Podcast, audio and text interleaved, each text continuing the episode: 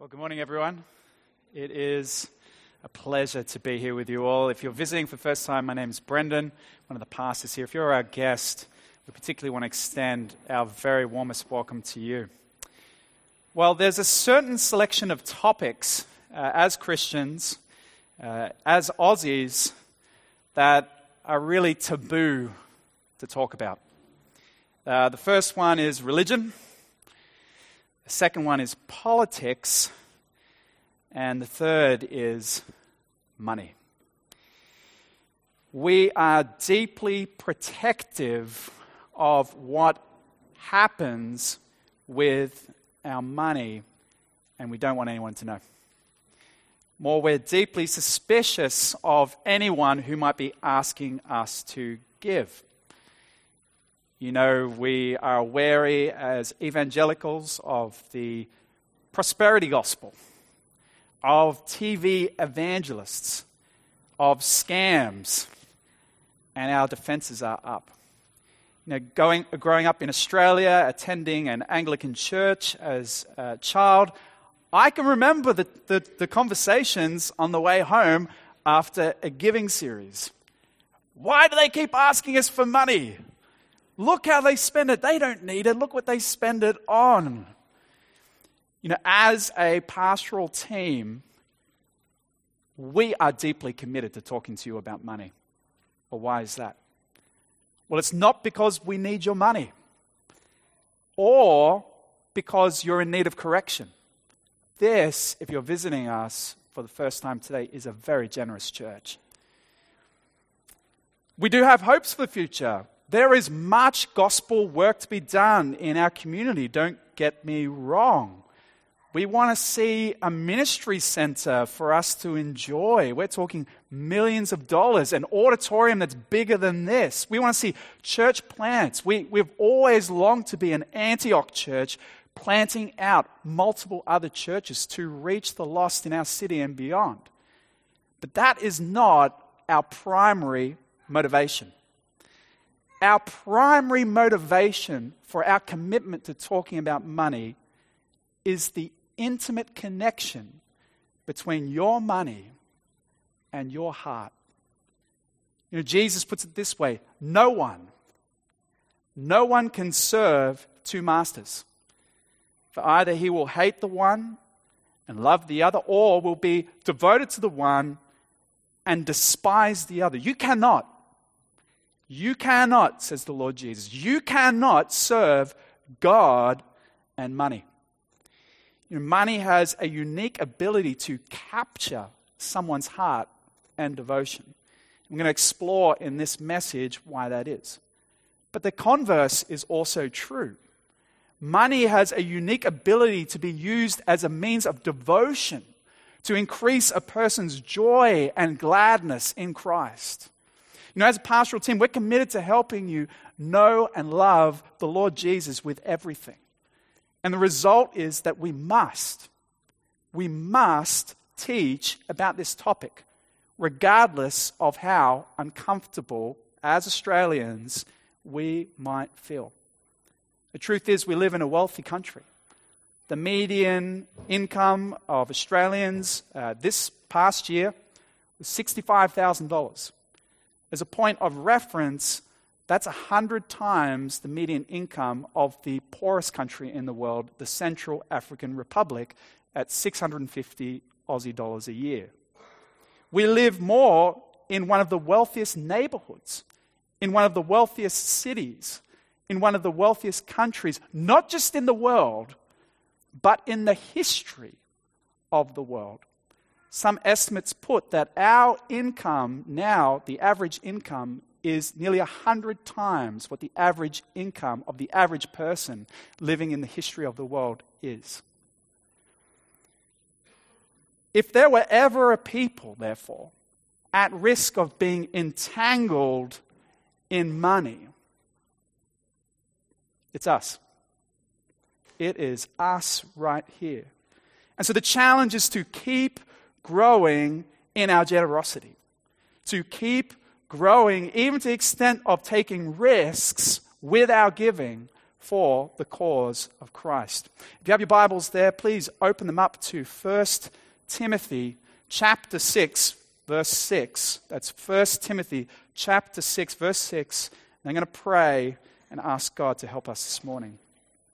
1 Timothy chapter 6, verse 6. This is the word of God from the mouth of God to us this morning.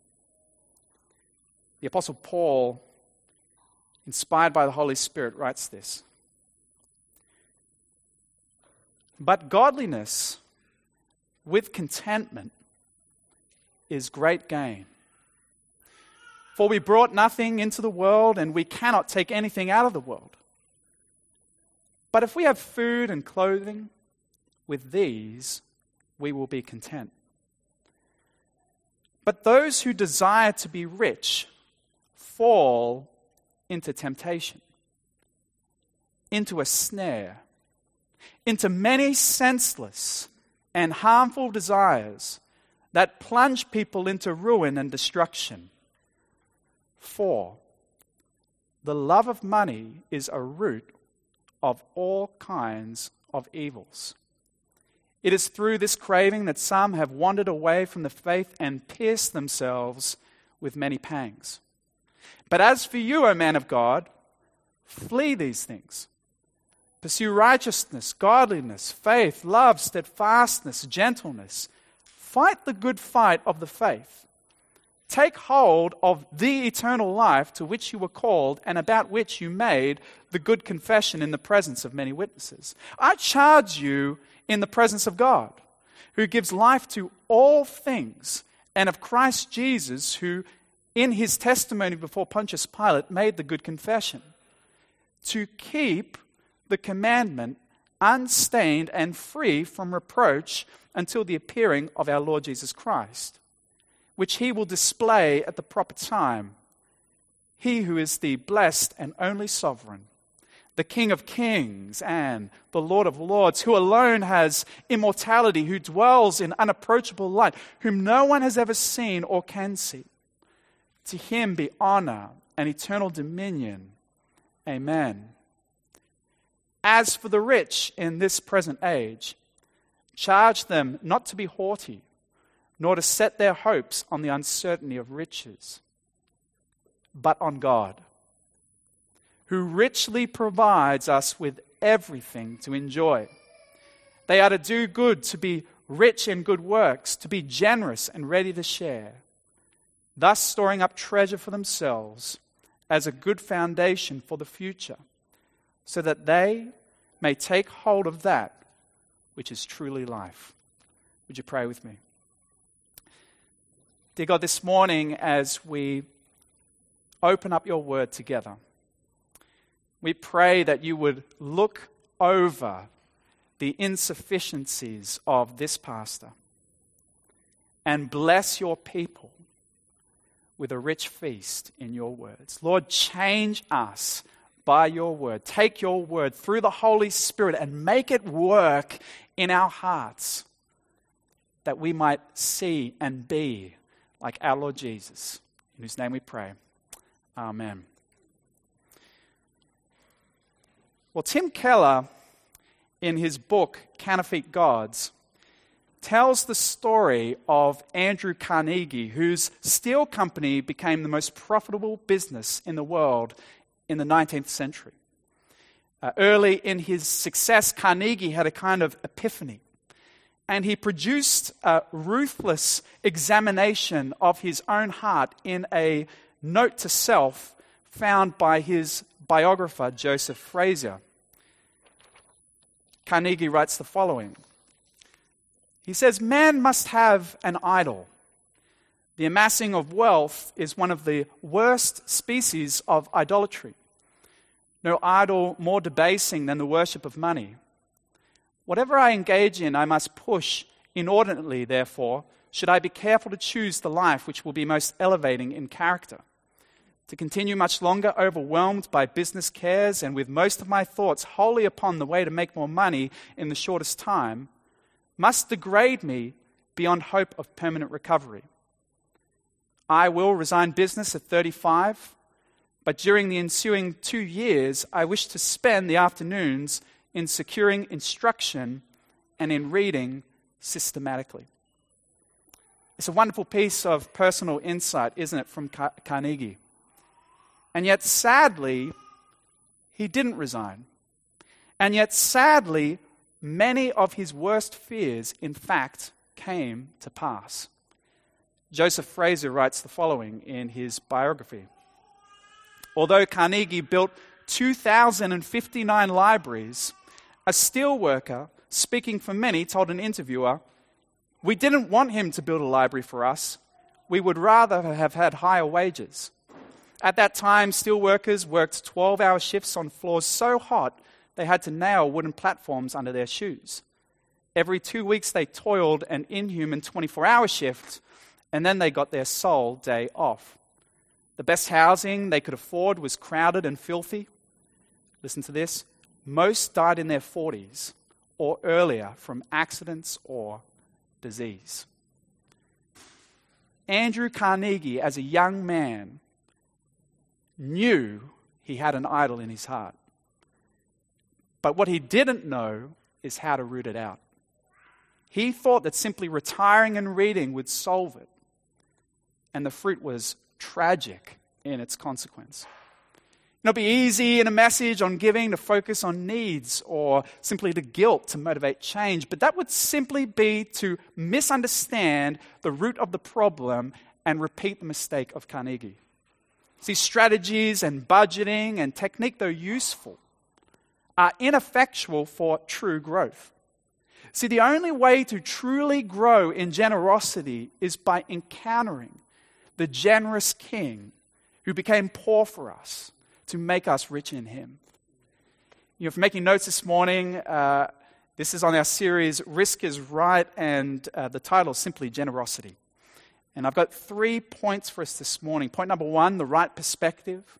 Point number two, the heart of the problem. And point number three, the joyful way of Christ. But one hope as we encounter the scriptures this morning in our main passage for this morning, and that is this that we would embrace faith filled and joyful generosity for the cause of Jesus Christ. I want us to experience faith filled and joyful generosity as we joyfully follow in the cause of Christ. Well, let's begin with point number one the right perspective. Just by way of context to our letter, Paul is writing to his child in the faith, his best friend, his beloved friend, Timothy, probably around the 60s AD, between his first imprisonment in Rome and his second imprisonment in Rome. And he's writing to Timothy to explain to him how to faithfully serve God's people. We read the following right at the beginning of our passage in verse 6. It says the following It says this But godliness with contentment is great gain. For we brought nothing into the world, and we cannot take anything out of the world. Godliness and contentment are great gain. It's puzzling to our Sydney ears, isn't it? How? What can you get from godliness? What can you get from contentment? Investment in property or shares, yes, great gain. But godliness and contentment? Paul goes on with the key. Verse 7 For, here is the reason why godliness and contentment are great gain. For, we start life empty handed and we end life empty handed. See, the first adjustment in our perspective is to realize that we won't understand true generosity without an eternal perspective. John Stott, uh, on this passage, says the following He says, In respect to earthly possessions, our entry and exit are identical. So our life on earth is a brief pilgrimage between two moments of nakedness. We brought nothing with us, and we can take nothing away with us. It is a perspective which should influence our economic lifestyle. For possessions are only the traveling luggage of time, they are not the stuff of eternity. It would be sensible, therefore, to travel light, and, as Jesus himself commanded us, not to store up for ourselves, that is, to accumulate selfishly, treasures on earth. I love what he says there. Our life is but a brief pilgrimage between two moments of nakedness. And our possessions are just traveling luggage. And just like Moses says in Psalm 90, he says, You return us to the dust, O Lord. Teach us to number our days. We are but dust. Now, I was reminded of this, the, the quickness with which life seems to pass, as I was watching Harry Potter recently with Charlotte. The, the film we were watching was made in 2003, and I realized that was 20 years ago. It seems like not much time at all. And then the thought occurred to me another 20 years in the future, and I'll be nearly 60. Best to travel light, friends. Best to travel light. Read with me verse 17 at the end of our passage, what, what Paul says. He says, As for the rich in this present age, charge them not to be haughty, nor to set their hopes on what? The uncertainty of riches. You know, to put your hope in riches is to be extremely vulnerable.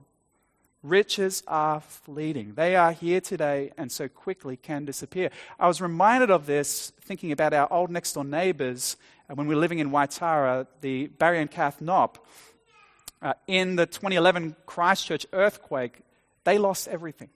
He lost his successful business, it could not be recovered.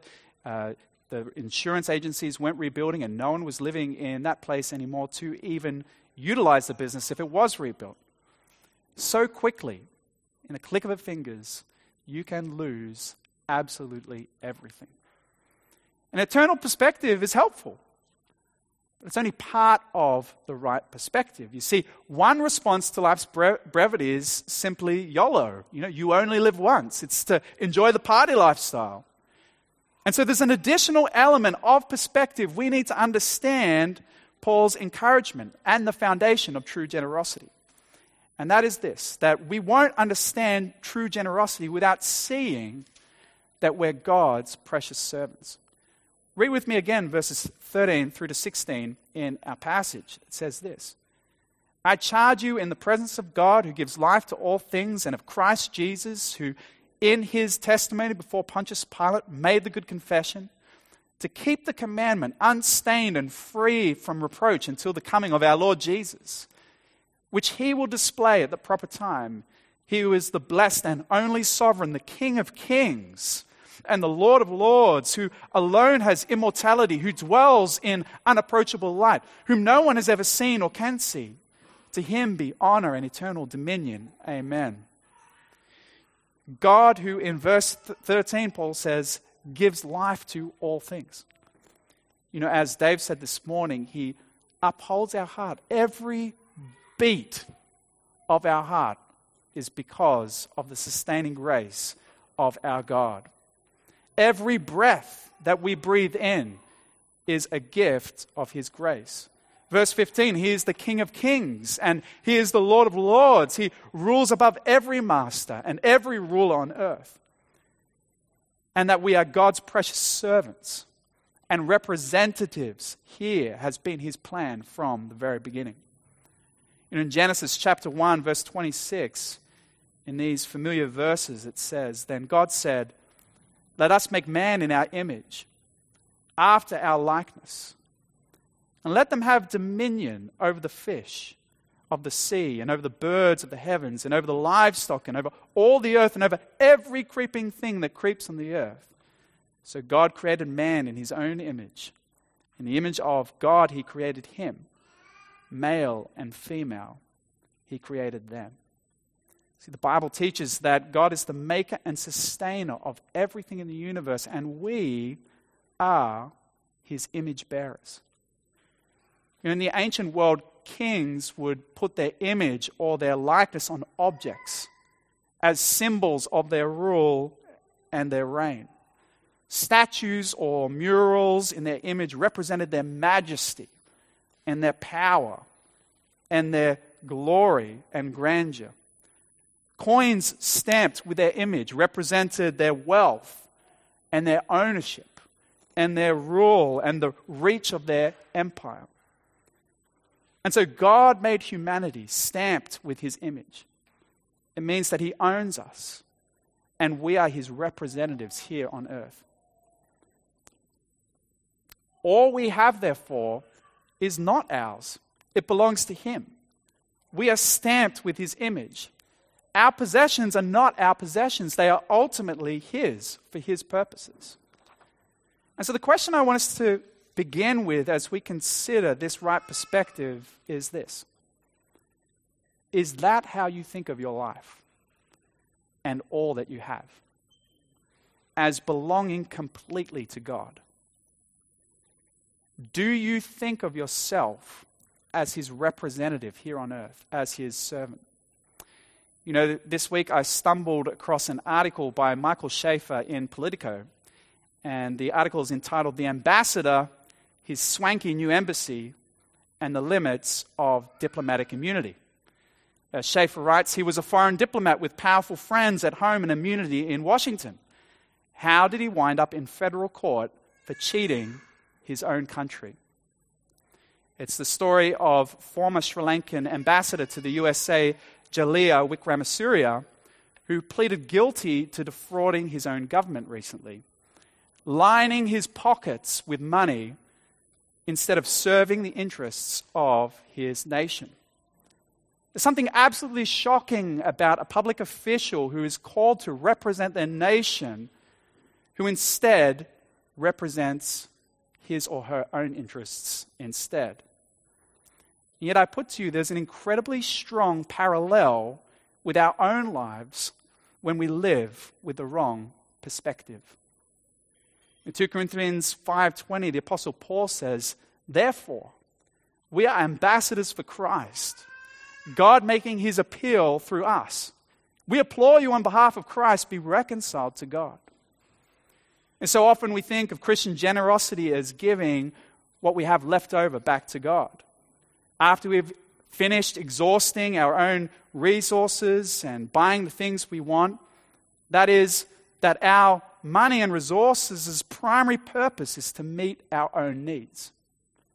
And that, friends, is to make the mistake of Jaliya Wickramasuriya. As servants, as ambassadors, we have been resourced for the kingdom. Everything belongs to the king. Here's a difficult question. I hope you don't mind me pressing you a little bit with this morning, church. Is that the reality that your giving reflects? That you are an ambassador of the Lord Jesus. See, the embassy has a budget, don't get me wrong, but it exists to serve the kingdom's interests, not the ambassadors. And we defraud him when we take what is purpose for the spread of his kingdom and spend it as though it exists to serve our own purposes. And that's the right perspective. That life is a fleeting journey before eternity awaits, and that we are servants of the great King of glory. Not just point number one, the right perspective. Point number two, the heart of the problem. Let me ask you a question. I want an honest answer. Not out loud, just in your mind. Hold it in your mind. If I gave you $5,000 right now, what would you spend it on? Now, honest, honest answer. You spend it on a holiday or add it to the savings for future, or maybe invest in some shares or clothes or that TV you've always wanted. I think that's an incredibly powerful question because it's a direct window into your heart.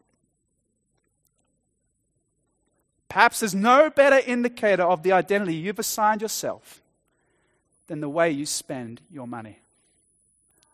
You know, how many of us immediately jump to the thoughts of spending that money on ourselves? Even if you say, no, no, no, I wouldn't spend it, I'd save it put it to you, that's exactly the same. It's all the same. See, saving all the money is just the same as spending it entirely on your need to feel safe, protected, and secure for the future. It's still just spending on you.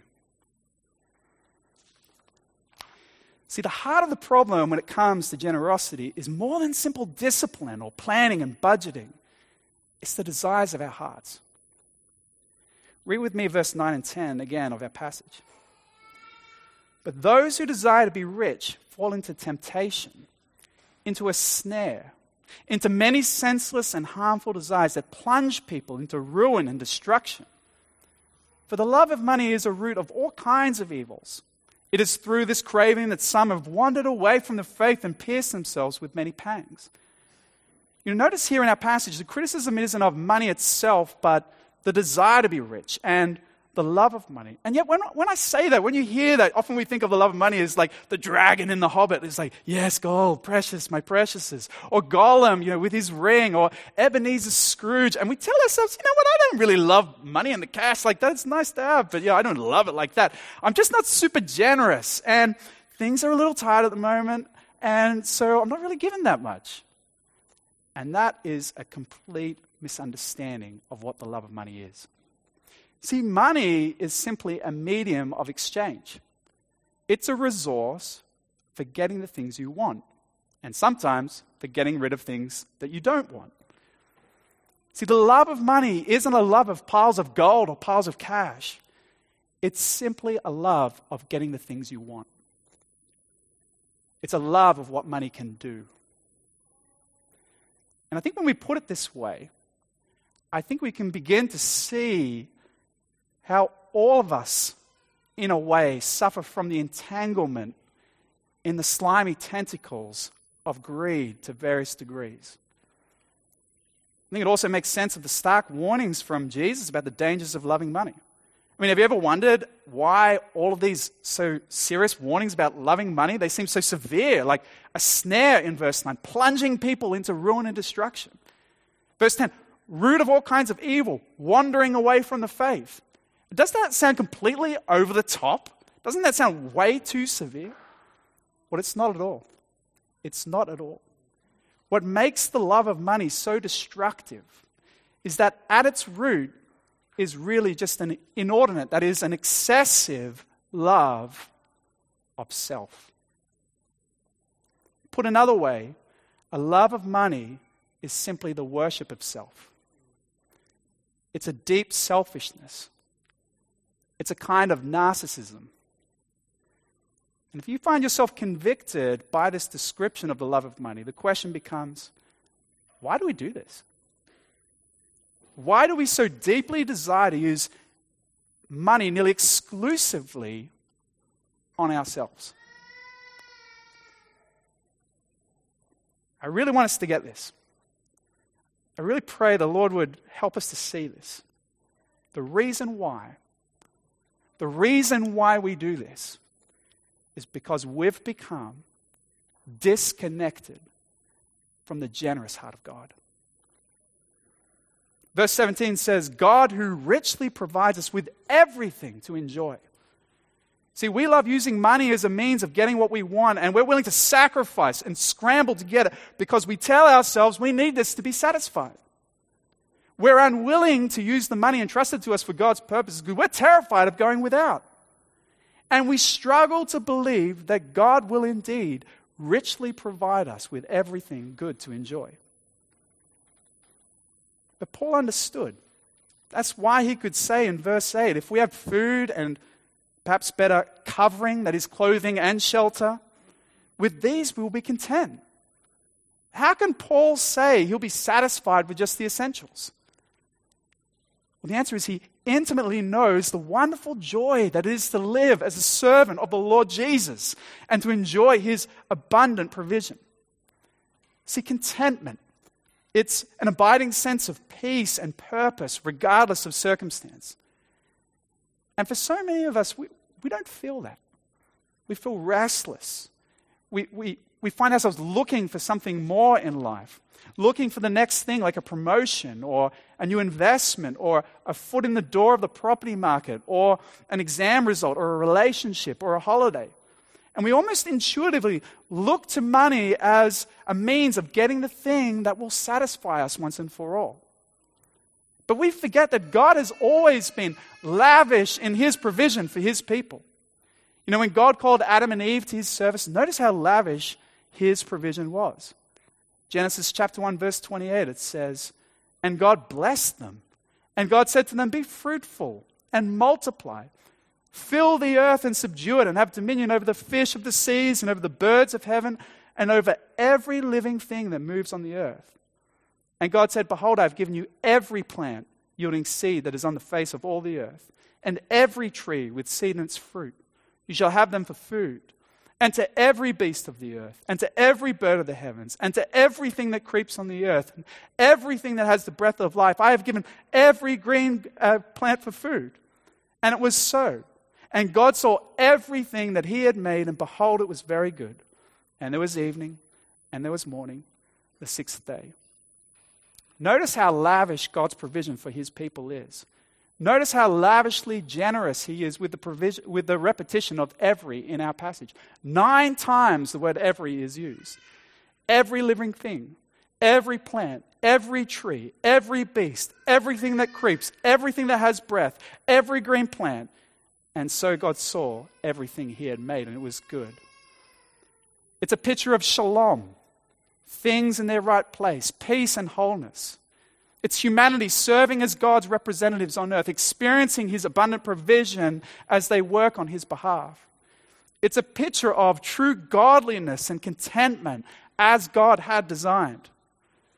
See, why do we struggle to find contentment with a simple lifestyle? Just the essentials. Why do we look to money to buy us happiness and joy and peace in life? The answer is because we struggle to trust in the generous provision of the Master. We tell ourselves it won't cut it. See, the primary reason as Christians we're called to be joyful in giving is not simply because God wants us to have a good attitude when we give, but because God wants us to be like Himself. The most generous being in the world, it's not Bill Gates and it's not Mother Teresa, it's God Himself. Hebrews 12:2 puts it this way: looking to Jesus, the founder and perfecter of our faith, who for the joy that was set before him endured the cross, despising the shame and is seated at the right hand of the throne of God. Our Lord Jesus counted it a joy to be emptied of his riches for us. He counted it a joy to be born into poverty, anonymous. He counted it a joy to be humiliated for us to be born naked as a baby like one of us, leaving behind his limitless honor and glory. He counted it a joy to suffer for us pains and weaknesses on behalf of every person, betrayal and torture and agony. He counted it a joy to take our place, to endure his Father's wrath upon that cross, to take the penalty for our betrayal of God. And he looked on with joy to the moment when he would be raised to conquer and to offer life through repentance and faith in Him. Isn't that a beautiful message of the generosity of our God? This is what Carnegie missed. The only way to drive out the love of money is with an even greater love for the one who was willing to impoverish himself for you. In Corinthians 2 8 9, Paul says, For you know the grace of our Lord Jesus Christ that though he was rich, yet for your sake he became poor, so that you by his poverty might become rich. You know, when you encounter the generous heart of God in Christ, it's transformative. You can completely trust him as your master because he was willing to bleed for you. You see the limitless riches you have in him and the confidence, therefore, that there are eternal treasures being stored up for you as you serve him. And as you serve and as you give, you become more invested in His purposes, in His kingdom. And you begin to see both the opportunities and the fruit. And you begin to share His heart for people, to love them, and see the fruit of giving to His purposes. And you begin to want it even more and more, to be generous for His cause. See, the heart of the problem is that we try and buy with money what only Christ can give happiness, purpose, peace, and meaning in life. But the generous heart of God, perfectly revealed in the Lord Jesus, transforms us to use money for the reason it was entrusted to us in the first place, and that is for the purposes of building his kingdom. Well, that's point number two, the heart of the problem. Let's end with point number three, the joyful way of Christ. Now, I believe it's hard to love the Lord Jesus and live in a consumer culture like ours and not be affected deeply by this topic. So I want to end our time together with some simple principles to help us grow in the joyful generosity of the Lord. Now, these are not exhaustive, but hopefully helpful as we try and step out in faith to take risks for the cause of Christ in our giving. And the first principle is this it's simply repentance. You know, Martin Luther, in the first of his 95 Theses, put it this way He said, When our Lord and Master Jesus Christ said, Repent, he willed that the entire life of believers be one of repentance. Repentance is our life, brothers and sisters. It's our, it's our path, it's the, it's a secret to much joy in Christ, it's our constant, uh, constant task before us. And I imagine that there are some of us here today who feel a conviction that you're not rightly operating as a manager of God's money, but rather as an owner of God's money. An evaluation of your giving as a proportion, you would see very simply that you give very little. Perhaps even in a room this size, you give nothing at all. And never in a way that costs you. Clearly prioritizing your own lifestyle instead. Like Jaliya Wickramasuriya, you've been lining your pockets and neglecting your king's mission. And all of this on the delusion that you thought it would increase your happiness when you've been robbing yourself of joy in Christ. See, repentance isn't just feeling bad. It's not just leaving here feeling a little bit guilty about something but unchanged. That's not repentance. Repentance is a heartfelt sorrow for sin and a turning away from it. And so the first principle for you is that you need to repent and confess to someone who can walk with you and experience the forgiveness of our Lord Jesus Christ. So that's the first principle, repentance. The second principle, I believe, to grow in generosity is community. And this is a twofold principle because it operates on two different, in two different ways about how it can help us in our Christ like generosity. The first is community is a direction for our giving. Uh, our culture says that giving should be a matter of personal preference, but the Bible says that there's a priority to be given to the local church. Galatians 6 6 says, Let the one who's taught the word share all good things with the one who teaches. 1 Corinthians 9:14 says in the same way the Lord commanded that those who proclaim the gospel should get their living by the gospel. And so we have a priority to give towards our local church as well. And so the question for reflection uh, for you, if, if that is your challenge and you're not giving to the local church, or for all of us, in fact, is that if everyone gave with the same degree of sacrifice and faith as me, what sort of church would we be? I believe we want to be a church that is reaching the lost for the gospel, that's funding other church plants. We want to be ever increasingly a generous church, and that should be the direction for our giving to the community. But more than that, it should be an encouragement in giving. You know, why are we so reluctant to share what we have with a trusted friend or member of our gospel community. Perhaps the effect of the pull of money on us is that we're just completely nervous about what they'll say. See, the Lord Jesus forbids public boasting about our giving, but he doesn't forbid asking help from friends to grow. See, a tithe in the Old Testament was a principle. It's kind of, for us in the New Testament, the crutches, uh, J.I. Packer would say, or the training wheels for giving. If you're not used to giving large amounts of sum or a proportion of your giving, giving 10% is a great place to start before you move on to greater levels of giving, which for most of us as wealthy people is what's required. My own experience in showing uh, trusted friends what our budget is and what our giving is is that on one level it's nerve wracking to do. You feel like, oh my goodness, is this, are they going to think I'm terrible? And then wonderful to receive affirmation that, in fact, what we're doing represents generosity. And I think that can be a wonderful encouragement to you as well to have people walk with you. And that's principle two community. The third principle isn't just repentance or community, but one that I think is a wonderful principle that might be new to you, and that is the principle of simplicity. Uh, this idea of living a simple lifestyle in order to maximize our ability to be generous was first introduced to me by John Stott, who lived this his whole life.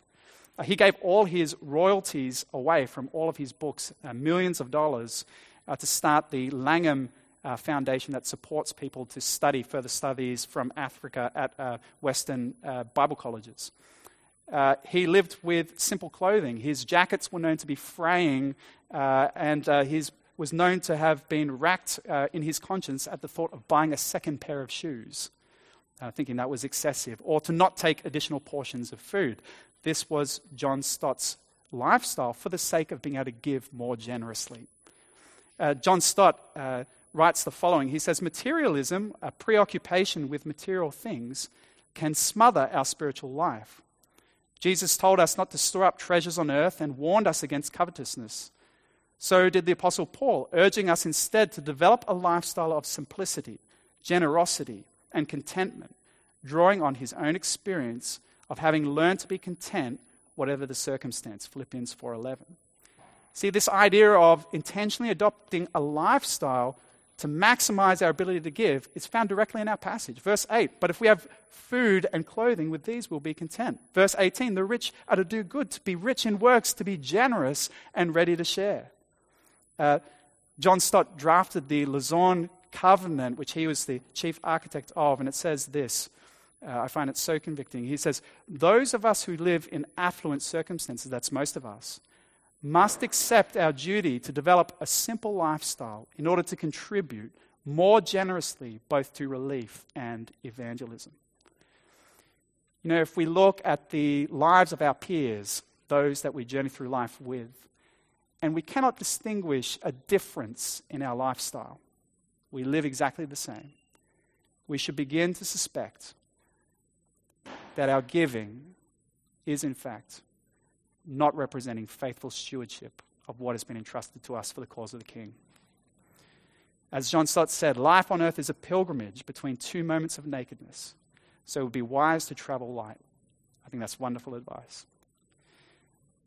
Maybe this week or in the coming weeks, you could review your budget through the lens of simplicity and ask yourself the question Is this purchase the best use of God's money for his kingdom?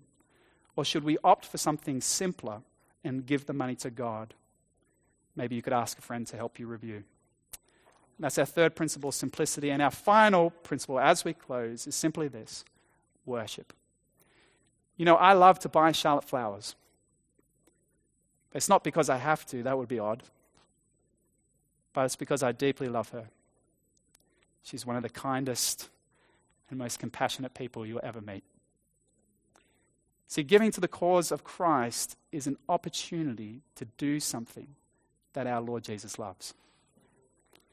But it gets even better. Jesus teaches us that the more we're invested in God's kingdom, the more our hearts will begin to love the things of his kingdom.